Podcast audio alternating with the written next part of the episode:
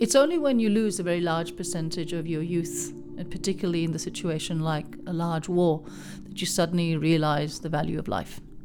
Many of the benefits that European countries provided for their own societies after the war was that shared moment of everyone's lost a son. That's an emotive moment. It gives rise to very strongly inclusive policies. We're now 3 generations away from that war. I'm not saying we need a war to be human, but a war shows us at our best as humanity and at our worst as humanity. And so when people say, why are we returning to nationalism? Well, this is how the world was before those two wars.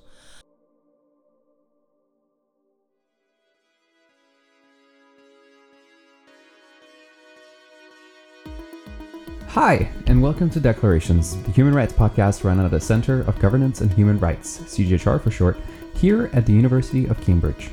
I'm Matt Mahmoudi, and I'm a PhD student at the Center of Development Studies. And I'm Sarah Mohammed, and I'm a PhD student in Politics and International Studies here at the University of Cambridge. And we're your hosts for this season of the Declarations podcast. With every episode, we'll be exploring contemporary debates about politics and human rights with people who study them and people who fight for them, both here in the UK and around the world. So last season, we talked to Dr. Ha-Jun Chang about economics as the antithesis to human rights. Today, we're talking about global economic institutions and their role in human rights. Can they advance, or do they inhibit human rights? What can we learn from failures of development? And how can lessons be learned as a springboard for tackling issues of gender, education, and inequality? We're joined today by Dr. Shailaja Fennell, a lecturer in development studies and an international leader in development as it intersects with education and gender. Also joining us today are our regular panelists Arunjajit Basu. What's up? Michael Barton. Hi. And Niyusha Bastani. Hey.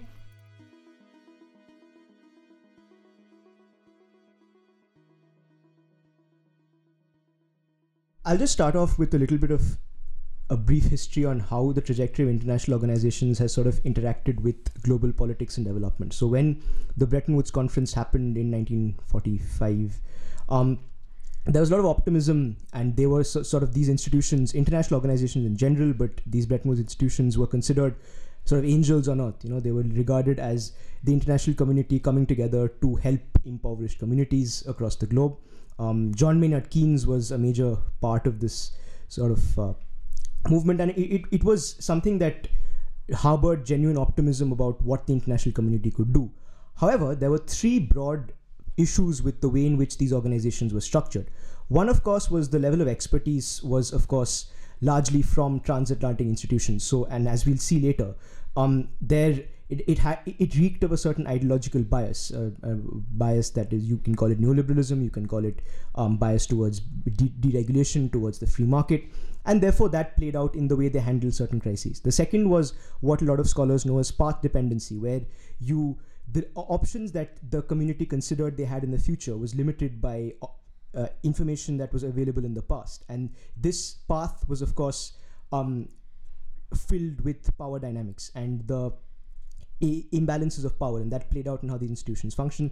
And the third is generally a term we hear very often with regard to the impact of these organizations is bureaucracy. There was a lot of bureaucracy in the way projects rolled out, and I'm sure Dr. Fennell can talk about, she's done a lot of work in the education sector, and so has the World Bank, but we'll have to see how that sort of played out.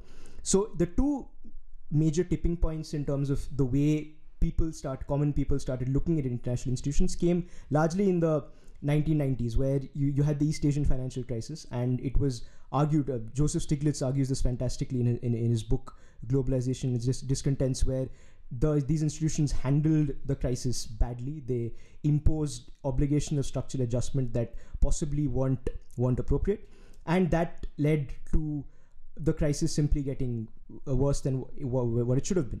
The second major source of resistance has been in the field largely of intellectual property, where you have the WTO, you have this bias towards free trade, you have the TRIPS agreement, and then the TRIPS agreement, of course, it's been argued by activists in South Africa and in India as well recently that they don't really favor innovation, but they favor big pharmaceuticals. So practices such as, for example, evergreening, where you can just make minute changes to your patent and continue having that patent on a certain property and therefore profiting from it, which prevents, of course, poor people who are dying of various diseases in developing parts of the world from accessing these drugs. There was a Supreme Court case decision in India that was widely critiqued by the supporters of this intellectual property regime, but that is a source of resistance. So this is something that I'm looking forward to exploring in terms of how human rights can possibly act as a check, or if at all international organizations can further human rights in any way. Yeah, well, I think this ties in interestingly to some stuff that we've talked about before, because as Jeet notes, you see the emergence with the history of the institutions of very specific sort of sets of knowledge and sets of assumptions that are quite hard to question from within those institutions. And we've had conversations before in the context of sort of decolonization about the need to question kind of hegemonic modes of knowledge and hegemonic assumptions. I think that applies here as well. So, for example, you had this statement by the IMF in September, which received a lot of fanfare, where they said basically that higher taxes meant to reduce inequality were not a barrier to growth, which was a reversal of their previous position, which had been, you know, very aggressively pro-austerity, pro-privatization, low taxes for the rich, etc. And that was hailed as this very fundamental shift, and in some senses it was, because they were rolling back to some extent their commitment to austerity, but they were retaining their commitment to growth, in that the metric for a successful policy was still whether or not it was compatible with growth. So there still wasn't the option of saying, for example, we would accept lower growth rates but a more equal distribution of growth, which might improve the lives of more people. So there's still kind of a fixation on specific macroeconomic indicators over a distinction on the actual lives of people and how they're affected by policies. And I think that there needs to be a kind of a reorientation toward examining the human impact of economic development policies and the policies pursued by these institutions in general. So whether that's in the guise of kind of human rights or whether it's the language of social justice, I'm not sure. And I think it'll be interesting to talk about that today. But I do think that that reformulation needs to take place. Going off of that, I think one thing that's important to keep in mind is that the language of equality, the language of rights has been included in World Bank policies, for example, before. So the World Bank openly says that education is, of course, very important. It's a driver of development. It's a tool that can be used to reduce gender equality, to reduce poverty. However, a lot of the policies that they impose in the structural adjustment programs that Jeet mentioned earlier on pushed to cuts to social services such as education, and led to these sectors being privatized, and that's having pretty damaging consequences today. As Michael mentioned, the World Bank has admitted to certain mistakes about these policies. For example, there used to be a huge emphasis on primary education alone, and around 2000 they started to mention that higher education also has a high rate of social return, and that's been something that they ignored in their policies in the past. What I'm really interested in is the kind of impunity that these organizations have. So often there'll be these like revolutionary moments, or sometimes there'll be these revolutionary moments where these organizations will say, actually, our approach in the past was not great, which of course is a good thing to keep reevaluating and keep thinking about the impact of these policies. At the same time, what happens when these policies have actually undermined human rights in some ways? They've limited the accessibility to education, and there isn't really any kind of reparation or apology for that. It's just, let's rethink these policies, and what are the implications of having that kind of impunity for these organizations? I'm Shailaja Fennell, and I've been based at the Center of Development Studies since 20 years now. So I got my lectureship in 1996. I work in the area of institutions and development, and I focus particularly on a major challenge between the 20th and 21st century, and that's on successful rural urban transformations. So if you like, it's the flip side of why doesn't industrial policy work. And I focus particularly on bottom-up approaches. I've looked at public-private partnerships in education. I'm looking now more at infrastructural challenges, particularly the way in which you could have social networks, like using mobile phones, and also more hard infrastructure, as I call it, which is in relation to energy or sanitation or water. And I look at more often why things fail rather than they succeed. Let me start by asking you the question, why did they mess up? Why did institutions that were supposed to support international development end up supporting oppression themselves? How long have you got? 3 years? I think to answer that question, we really need to step back and ask why these institutions were set up. And I think she mentioned that it had to do with the post-war peace dividend and trying to grow after a period of considerable destruction. But many of the intellectual assumptions of the post-war period still were that countries that were successful, as measured by high GDP, now that they had shrugged off the black mark of being colonizers, would now be able to lead the way. Where does that set of ideas come from? It comes from the notion that there's a linear model of growth. There's a single model that every country must follow. So having learnt from historical inconveniences, or having become more understanding, if we are being giving it a fairer presentation, we now help those countries to develop. In that model, there is a rather simple notion of the role of education, as well as a lack of what we would call a perspective on human development. And it's only in the 1970s that you get a theory of human development. And that doesn't come out of the World Bank. It comes out of the UN. It comes out of European institutions. It comes out of the work of people like Francis Stewart and Paul Streeton, who led the basic needs discussion as a way of critiquing that earlier 30-year-old development paradigm. So why did they get it wrong? They didn't get it wrong with intention. So they're not acts of commission. They are acts of omission, and the omission is in the model itself. So I think, to be fair, it's not that they were wanton. That model that they were following has very little room for maneuver, because it's based on the notion of comparative advantage and efficiency coming out of using an industrial-led policy, which translates into comparative advantage in trade. So in that model, if you've got your trade balances wrong, then you must have done something wrong. So then you turn around and say, well, you've done something wrong, we're going to help you fix it. But you need some time to do it. So if you need more than, if you don't simply have a flow of funds problem, if it's less than 24 months, that's when the IMF gave its loan, so the short-term loan. Structural adjustment, people talk about, people forget the IMF also gave loans. It's only if it's more than 24 months and you need some fundamental macroeconomic rejigging, then you go for a structural adjustment loan. Having said that, it's not the case that developing countries didn't have problems. But whether they had problems because they didn't follow the model or they couldn't follow the model, with features going back to the 1970s, like the two OPEC price hikes, which for many sub-Saharan African countries actually made their oil debt greater than their GDP. It's just not economically feasible. So to answer your question, in the first half of the period, the 20th century, the period from 45 to 80, the model was not fully developed, and therefore they couldn't get it right. I would have put it that way.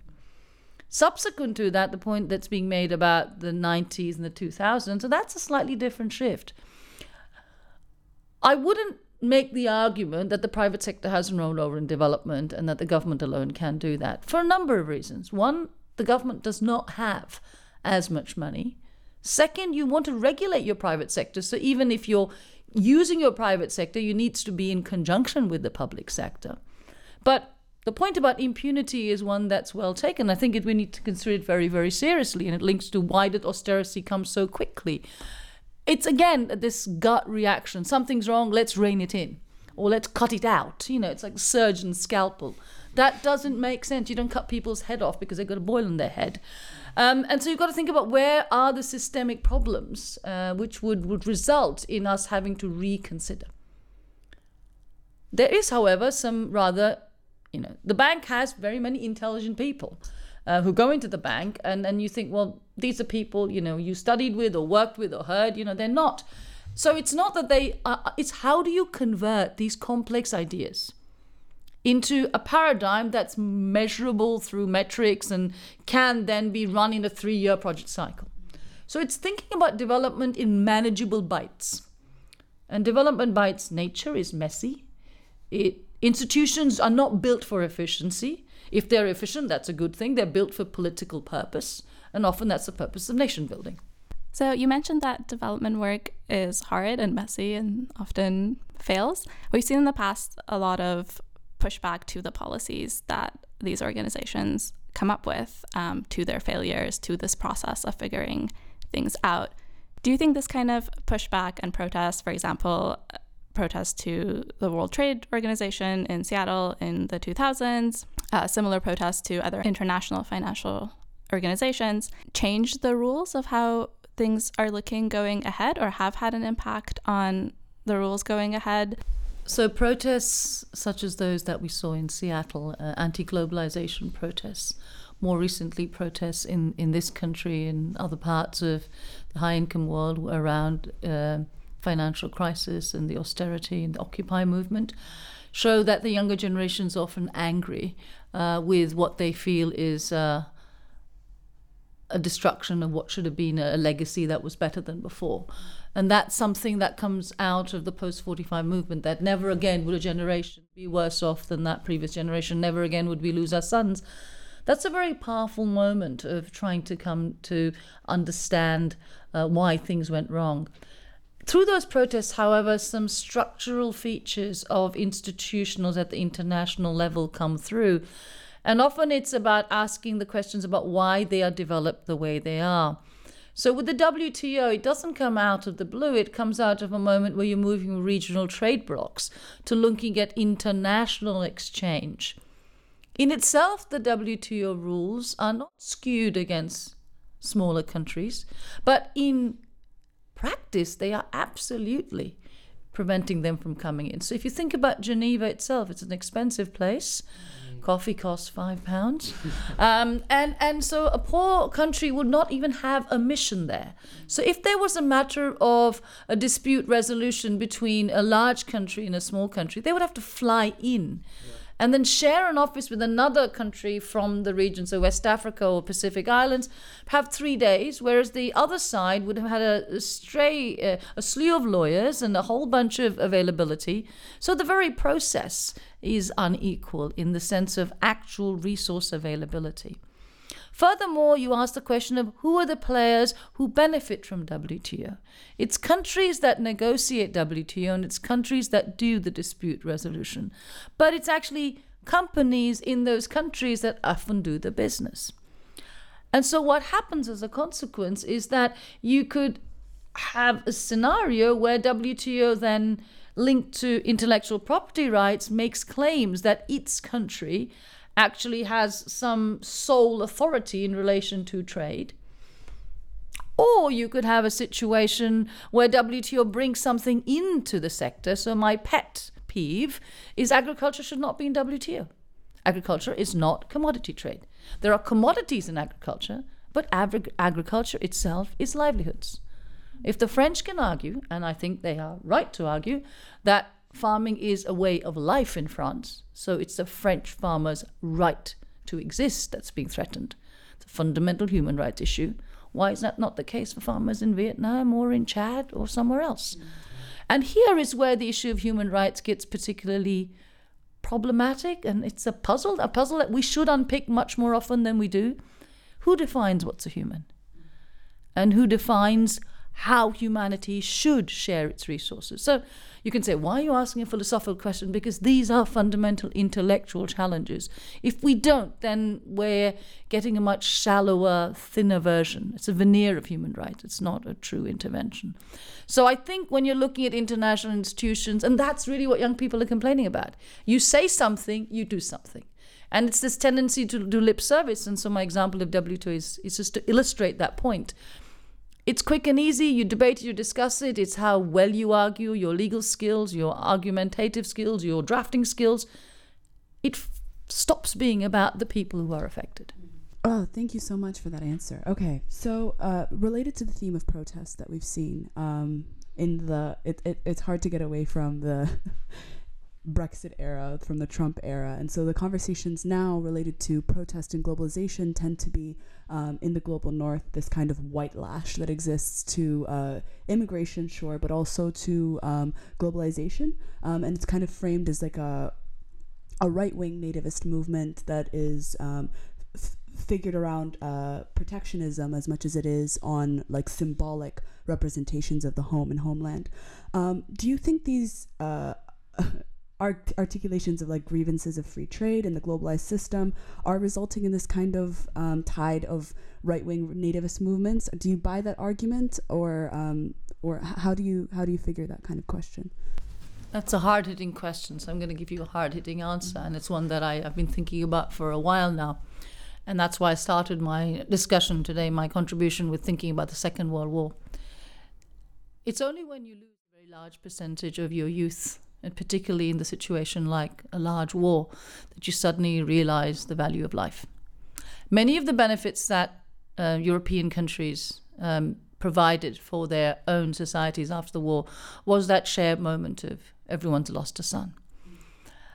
That's an emotive moment. It gives rise to very strongly inclusive policies.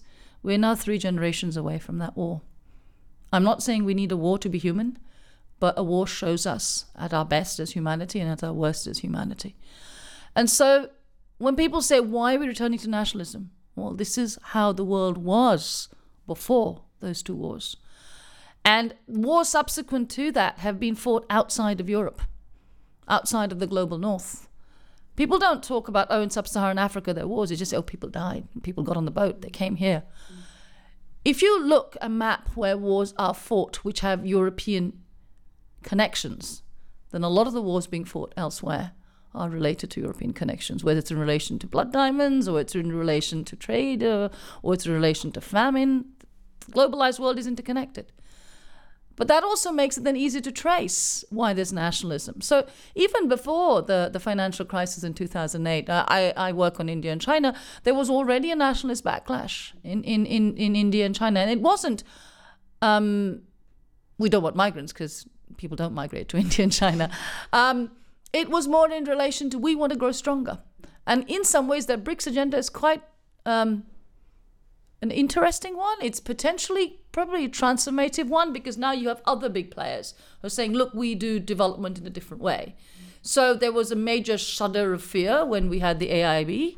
So everyone said, oh my God, this is Asian Bank and they're going to do a different kind, or China's a donor, which is a bad donor.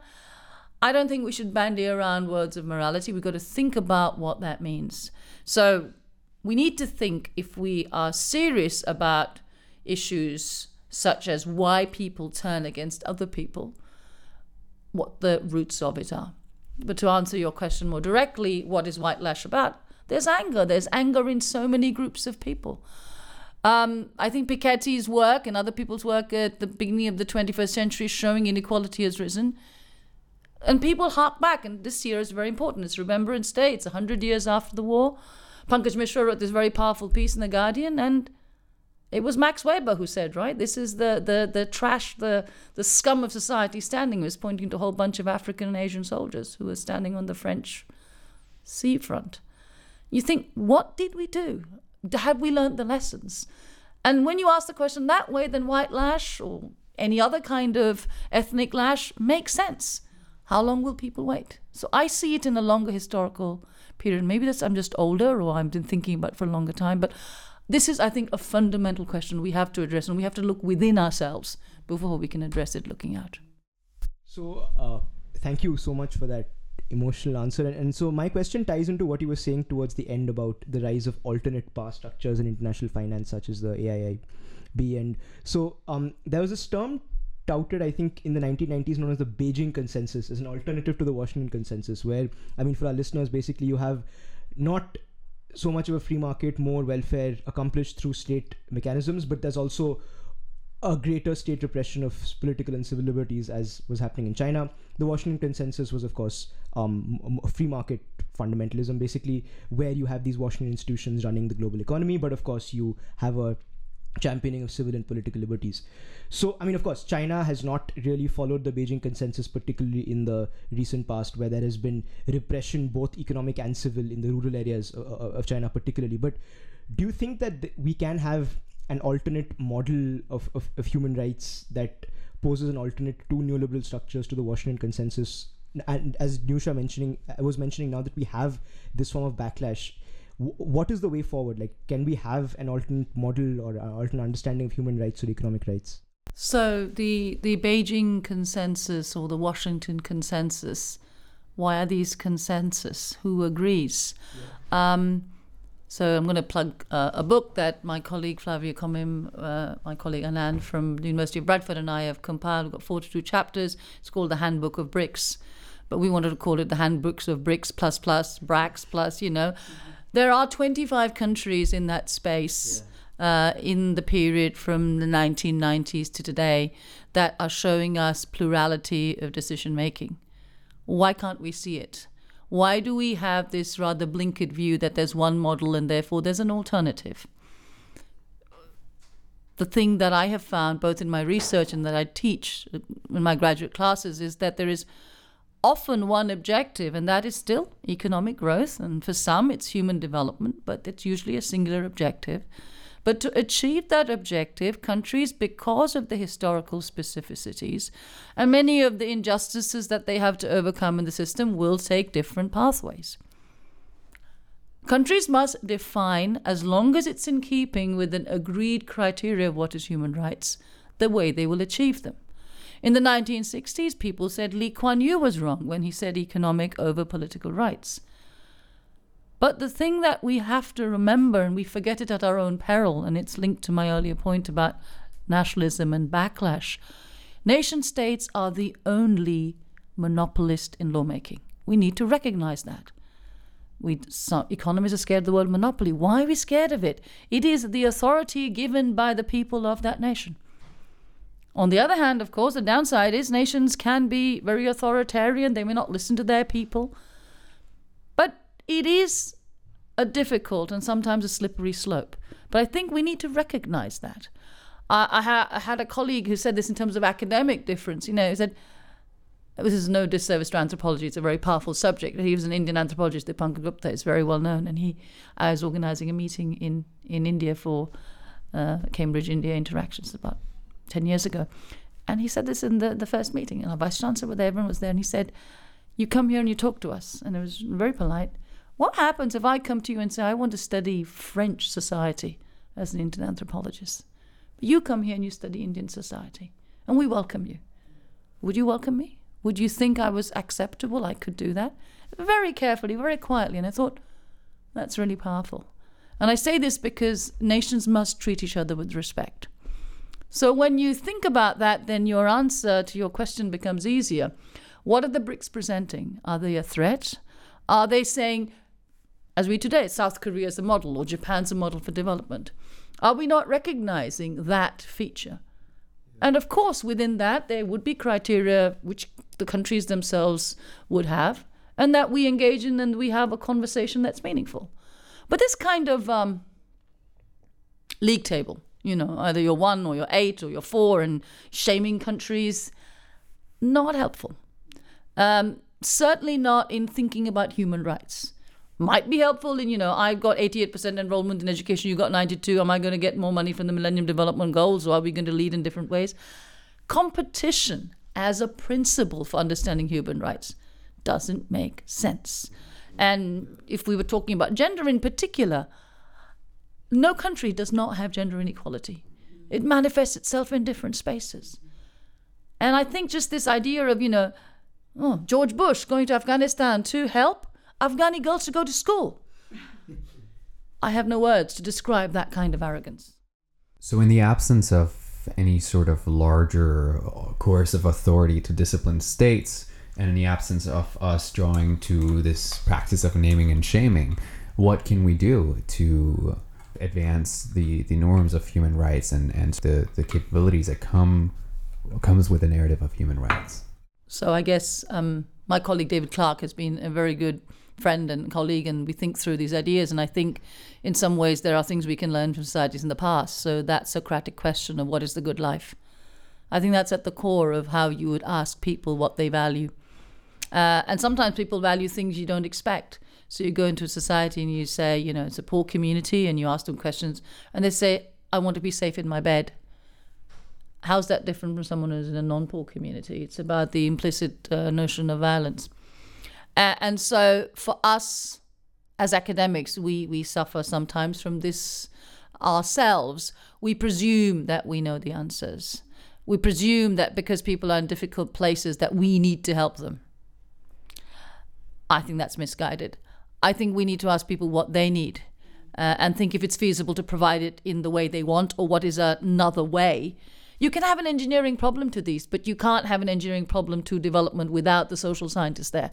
And I work increasingly with colleagues in the sciences, and when you think through a problem saying, how would I look at it, how would you look at it, that collaboration, deliberative thinking, whether it's in policy making or in academic thinking, is far more useful than shut door, open door.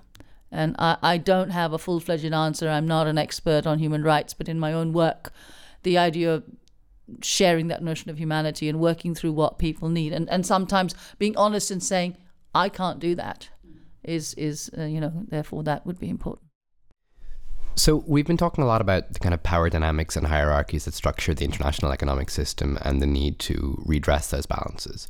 You mentioned earlier the example of France deploying the traditional language of human rights in order to get what it wanted, essentially, in the international trade environment and to be able to privilege its own agricultural workers to the direct detriment of agricultural workers elsewhere in the world.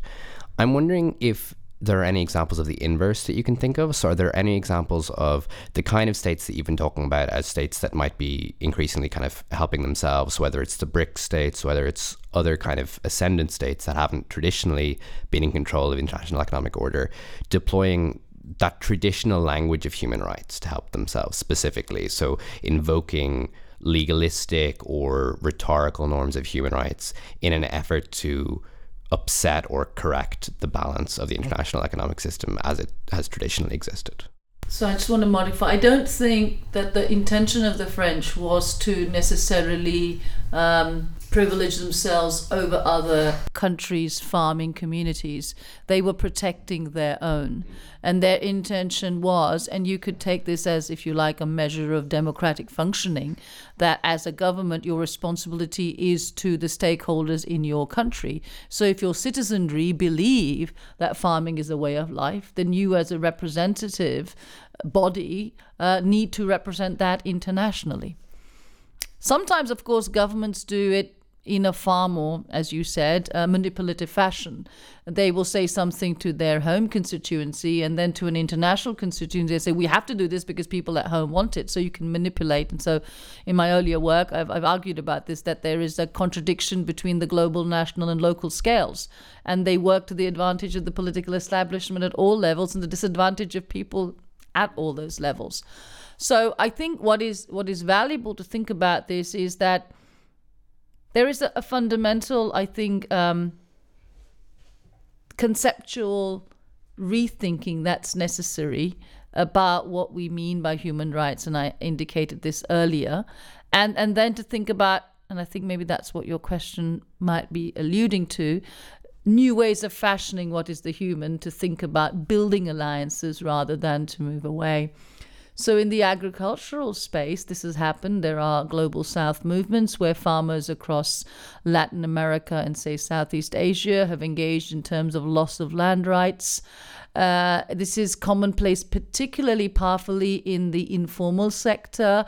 And it's countries that sometimes people might not expect. The Slum Dwellers International, SDI, in South Africa became a major player to link politics in Sao Paulo with that in Mumbai. Arjun Appadurai has done some work on that from the Mumbai side. These are extremely powerful.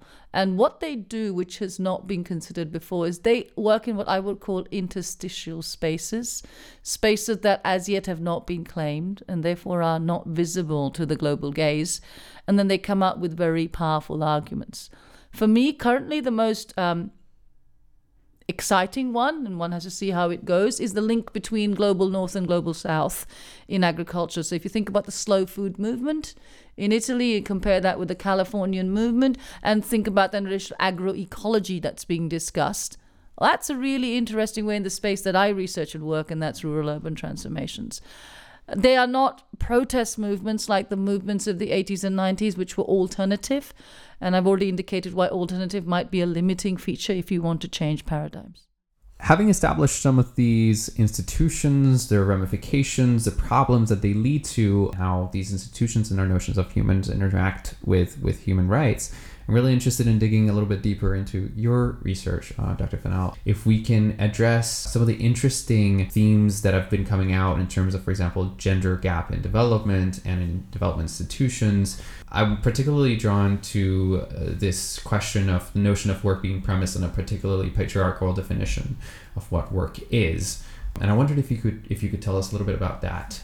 So sometimes we do ourselves a disservice when we paint very large pictures. So people could throw terms around like everything's patriarchal. Well, that's not very helpful. It's a crowd pleaser sometimes, but analytically it's a pretty poor tool. It would be more useful to think, and maybe I'm so inclined because I work from the bottom up research objective, to understand how local gender norms are created.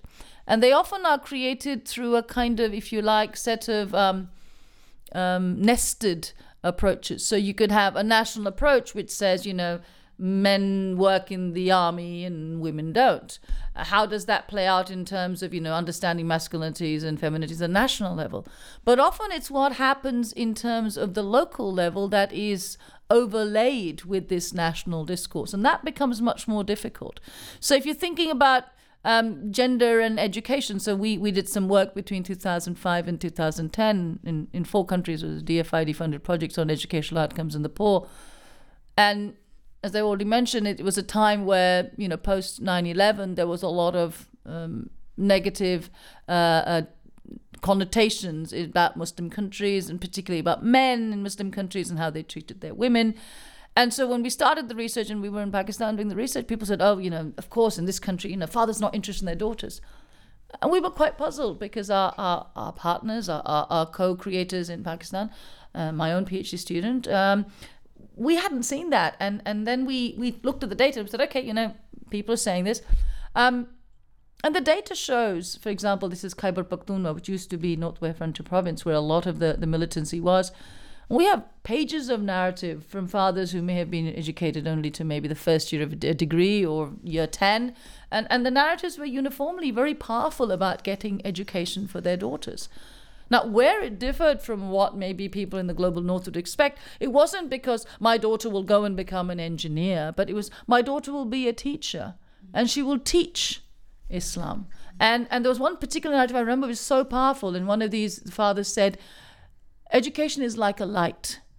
It's like the light of Islam is one light. Education is another light. And I want my daughter to have both lights. And you just think, wow. And that's from someone who's finished year 11 and has 3 daughters and wants them to be educated. Now, whether you're successful or not is a different story. But when you start reading the sort of transcripts, you start realizing that in a sense, there's much more to be learned in terms of gender relations before we go for these simple distinctions of, is there a gender gap? Which is why many of us in the field of education have critiqued the notion of a gender gap, because it goes back to that notion things are linear and measurable, and when women match up to men, then things will be okay, which is I think unfortunate. So that's an example of how you come across quite a different set of constellations of gender relations. Now, I'm not saying the description of this particular case in Khyber Pakhtunkhwa is of equal gender relations, but it's about caring human gender relations. And so since your earlier questions around human, that's important to understand. But then there's structural impediments. And that has to do with what I'm working on now, which is gendered social norms. It's very difficult in a community for someone to behave in what seems an unseemingly or inappropriate manner and not to have sanctions, even if people are sympathetic, because it creates, it rocks the boat, it creates a change in the power dynamics. And therefore you kind of think, how do we change people's perceptions of what is appropriate and not appropriate? And again, I find that in contrast to what people say, you know, it's about individual autonomy and therefore individuals fight. Much more effective in many of these contexts is through women's organizations, because it become more visible. You can then make an argument for the collectivity, which gives you legal remedy, and that then allows you to grow within that more collaborative space. And that's not been studied enough, and I think that's an area that I particularly find helpful in thinking through how one would reach the universal, which is absolutely important, and that is how one gets gender equality in different spheres. So thinking about how gender can become like a tick box for especially organizations that are looking to fund development projects, so NGOs and otherwise.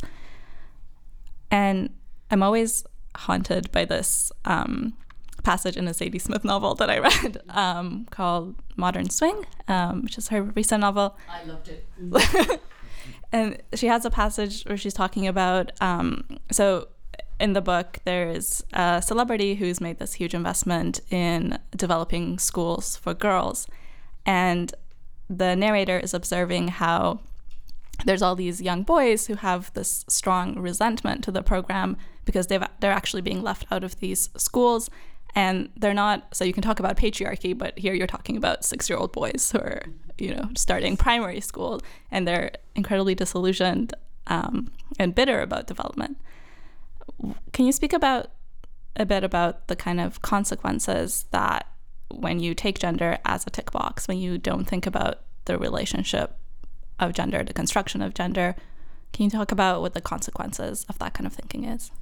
So I made the point about group identity and how it can be liberating when you work from within to create collaborative space.